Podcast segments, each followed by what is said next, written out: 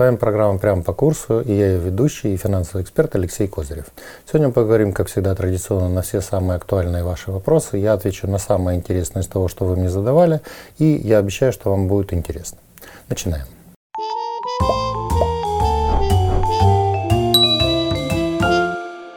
Сегодня обсудим о вэ гэ зэ, кто их покупает и будут ли банки покупать их в дальнейшем. Второе. Торговля украинцами акциями на, укра... на американском э, рынке и опасности и тенденции. Третье. Ситуацию с золотом и перспективы цен на него на ближайшее время. И четвертое, что будет традиционно, как всегда, с курсом доллара, евро и пара евро-доллар на этой неделе. А также я дам наш прогноз по э, стоимости золота и серебра на ближайшие семь дней. Уважаемые зрители, а перед тем, как вы э, посмотрите наше видео, пожалуйста, проверьте, подписаны ли вы на наш канал, э, насколько активно вы нас комментируете, все ли у вас хорошо со звуком. Если что, оставляйте комментарии в видео, мы будем исправляться. Ну а теперь начинаем. Итак, вопрос номер один. Портфель гособлигаций в банках превысил безопасный порог в тридцать пять процентов от депозитов. На что может повлиять нарушение этого показателя и будут ли банки и дальше покупать о вэ гэ зэ? Ну, на самом деле, такого стандартного какого-то порога, о том, что не более там, чем тридцать пять процентов условно от вкладов населения должно быть в о вэ гэ зэ, или если эта сумма больше, то это опасно. Ну, на самом деле, такого норматива Национального банка нет, но, в принципе, есть понимание того, во что вкладывают банки деньги. Ну вот и по состоянию на двадцать первое апреля языком цифр. Первое. Портфель нерезидентов составляет где-то порядка девяносто восемь миллиардов гривен. Не так давно он был порядка сто четыре миллиардов гривен. И мы видим, что за последнее время он действительно пока снизился как минимум на шесть миллиардов за последний месяц. Это, в общем-то, с одной стороны, не менее чем, вернее, менее чем десять процентов от всех выпущенных о вэ гэ зэ. С другой стороны, мы должны понимать, что, в общем-то, сокращение нерезидентами нашего портфеля – это достаточно плохой звоночек. Второе. Всего в активах банковской системы, по данным Национального банка, портфель о вэ гэ зэ превышает пятьдесят процентов, составляет порядка пятьсот двадцать три миллиардов гривен. То есть э, банки э, держат порядка пятьсот двадцать три миллиардов гривен в о вэ гэ зэ. Конечно, значительная часть из них госбанки, в том числе тот же Приватбанк, о котором, в общем-то, мы достаточно активно будем разговаривать и в дальнейшем. Вот. Но э, в целом вот такая тенденция есть. То есть основная проблема сейчас для банковской системы с точки зрения ну, стратегического ее развития, это то, что в реальном секторе экономики сейчас денег э, действительно не хватает. То есть произошло перераспределение, и банки, поскольку не кредитуют реальный сектор, то это приводит к тому, что э, основные средства, они фактически, как говорят банкиры, пылесосят с рынка и э, направляют их в покупку о вэ гэ зэ. То есть в конечном итоге они направляют эти ресурсы в государственный бюджет, и получается, что за счет средств населения и других клиентов кредитуется в основном государственный бюджет. То есть он финансируется в конечном итоге под достаточно большие с точки зрения мировой практики проценты. И с другой стороны, в принципе, реальный сектор генерирует все меньше дополнительной прибыли, добавочной стоимости и так далее. То есть вместо того, чтобы уходить от влияния основного госсектора, ну, фактически на всю экономику страны, мы опять переходим к какому-то такому вот странному, странной концепции, в которой, в общем-то, население в конечном итоге держат деньги в банках. В основном, получается, кредитуют не реальный сектор экономики, а государственный бюджет. Это неправильная ситуация. И, в общем-то, то, что говорил Шевченко о том, что тридцать пять процентов, подчеркиваю, вклада в население и депозитов, фактически уже превышен этот порог, они вложены в о вэ гэ зэ. А сейчас я уже напоминаю вам еще раз, что более пятьдесят процентов всех активов банков это вложены в о вэ гэ зэ. Все это приводит к тому, что, в общем-то, вот эти диспропорции есть. Поэтому его, естественно, как председателя Национального банка, этот вопрос волнует, потому что если мы хотим наращивать вэ вэ пэ, развиваться и так далее, то, естественно, вкладыванием денег только в о вэ гэ зэ мы проблему не решим. Вот, поэтому трагедии в этой истории не вижу, но с другой стороны я скажу вам откровенно, что при текущей ситуации на рынке, при локдауне, я думаю, что пока все-таки банки будут придерживаться более консервативной стратегии и продолжат вкладываться в о вэ гэ зэ, а не в реальный сектор, что, естественно, конечно, фактор печальный. Вопрос номер два. Украинская фондовая биржа пэ эф тэ эс открыла торговлю акциями шести американских технологических финансовых компаний. Какие перспективы того, что украинские граждане начнут активно инвестировать деньги за рубеж? Но, к сожалению, здесь ситуация плачевная, и мы уже о ней много раз говорили в наших роликах, потому что, с одной стороны, у нас увеличен е-лимит, так называемый, то есть граждане, если они имеют официальные действительно доходы, источники, могут уже теперь до двухсот тысяч евро инвестировать ежегодно в какие-то объекты недвижимости или в другие какие-то проекты за границей.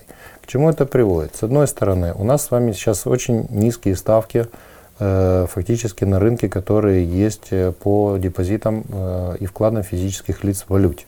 То есть банки, по большому счету, привлекают эти ресурсы где-то в евро до одного процента, в долларах до двух процентов, это максимум, что с учетом налогообложения дает по евро менее чем ноль целых восемь десятых процента годовых, а по доллару менее чем один целых шесть десятых процента годовых.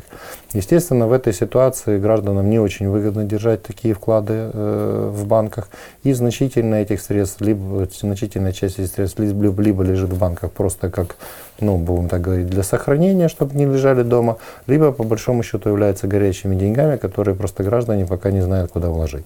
И вот на этом фоне появляется американский фондовый рынок, на котором сейчас, благодаря стимулирующим пакетам Байдена и вообще ситуации, которая складывается, поскольку американская экономика чувствует себя лучше, чем европейская, даже в период локдауна, ну и плюс все стимулирующие меры, которые делает сейчас американское правительство, плюс перспективы еще на три триллиона сейчас поддержки экономики, все это приводит к тому, что фондовый рынок Соединенных Штатов активно растет, хотя там на нем возникает определенный пузырь, но доходность там достаточно неплохая, и получается, что часть наших граждан начинает активно инвестировать деньги за границу именно в фон, американский фондовый рынок. Ну, во-первых, хотелось бы напомнить, что такие рынки являются в любом случае рисковыми, о чем у нас, к сожалению, граждане часто забывают и еще много раз обожгутся, потому что кроме роста стоимости акций, еще бывают и их значительные падения. Вот, о чем часто граждане забывают. С другой стороны, мы должны понимать, что те ресурсы, которые наши граждане вкладывают в основном за границу, все это приводит к тому, что эти деньги в основном не возвращаются опять в Украину. Они либо оседают там в виде инвестиций в недвижимость, опять же, таким образом спонсируют экономику тех стран, либо вот так вот через фондовый рынок фактически, опять же, направляются на развитие американской экономики или европейской, но не украинской. То есть у нас опять возникает вот тот грустный парадокс, о котором мы говорили, что с одной стороны наша сейчас банковская система не стимулирует приток вкладчиков валютных, там ставки низкие, и это все приводит к тому, что это становится людям неинтересно. С другой стороны, наш же государственный бюджет привлекает за границей в тех же выпуске, тех же евробандов и так далее, ресурсы за границей под условно там три-пять процентов годовых и так далее, и выше. Вот те же даже валютные ОВГЗ у нас три целых девять десятых процента годовых. Вот. И получается ситуация, что нашим гражданам, с одной стороны, особенно некуда вкладываться в этой валютой, и они начинают эти деньги инвестировать за границу.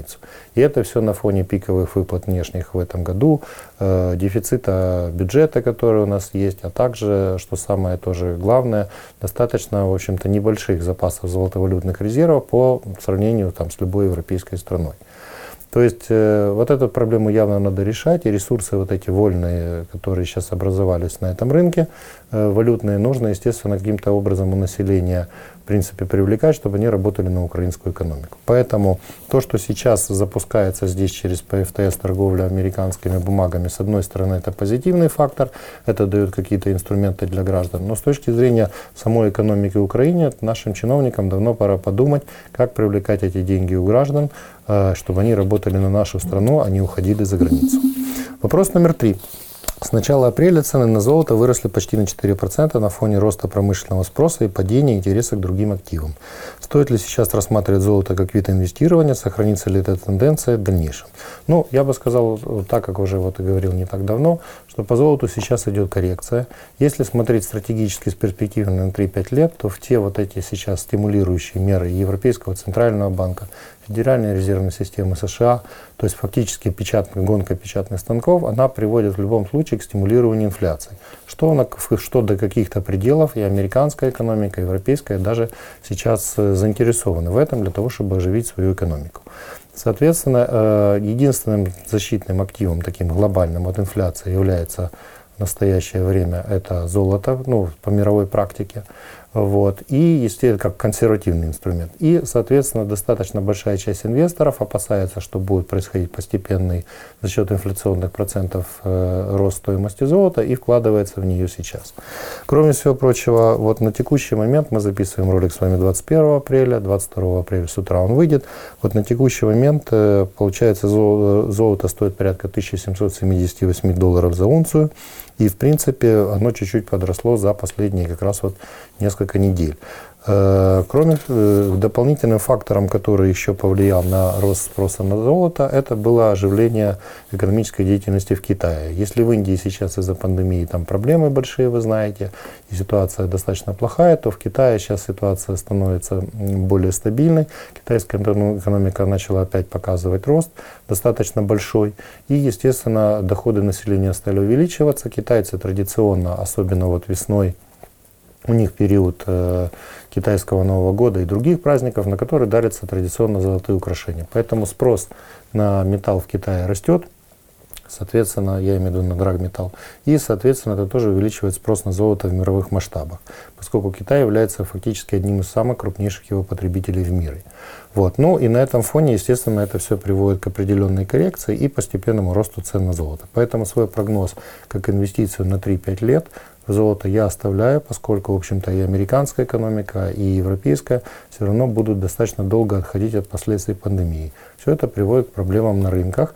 И, естественно, часть инвесторов, ну, не говоря уже о каких-то политических катаклизмах, экономических, военных, когда все инвесторы в основном уходят в защитные активы в виде золота, вот, вот эти скачки и всплески цен на золото, они будут периодически происходить и дальше. Поэтому, как инвестиция на три-пять лет, я считаю, это правильная практика. Вот. Ну и вопрос номер четыре. Он у нас традиционный. Каков ваш прогноз по курсу доллара и евро, а также по ценам на золото и серебро на следующую неделю? Ну и так, прогноз курса доллара и евро на период с двадцать второго по двадцать восьмое апреля. Доллар межбанк, коридор от двадцать семь восемьдесят пять до двадцать восемь двадцать пять гривен. Доллар наличный, коридор от двадцать семь восемьдесят до двадцать восемь тридцать пять гривен. Евро межбанк, коридор от тридцать три двадцать пять до тридцать четыре ноль пять гривен.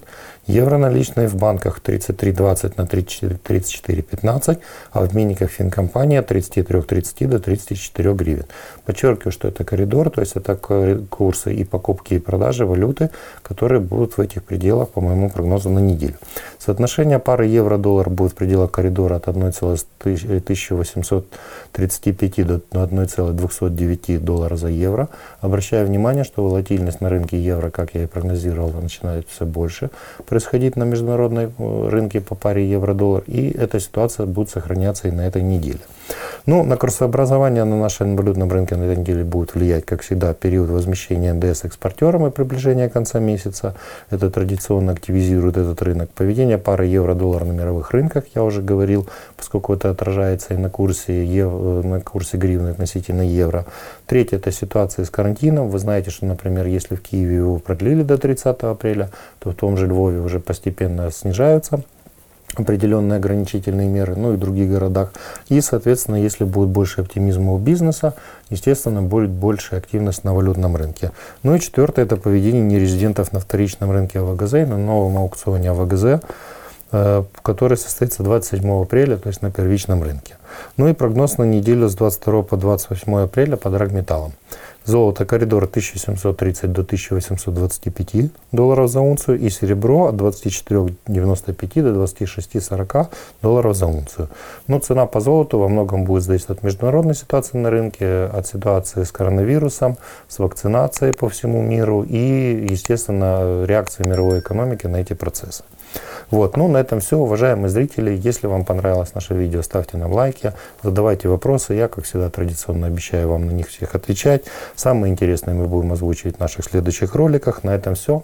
Была с вами передача «Прямо по курсу». Я ее ведущий и финансовый эксперт Алексей Козырев. Удачи, не болейте. Все у нас будет хорошо.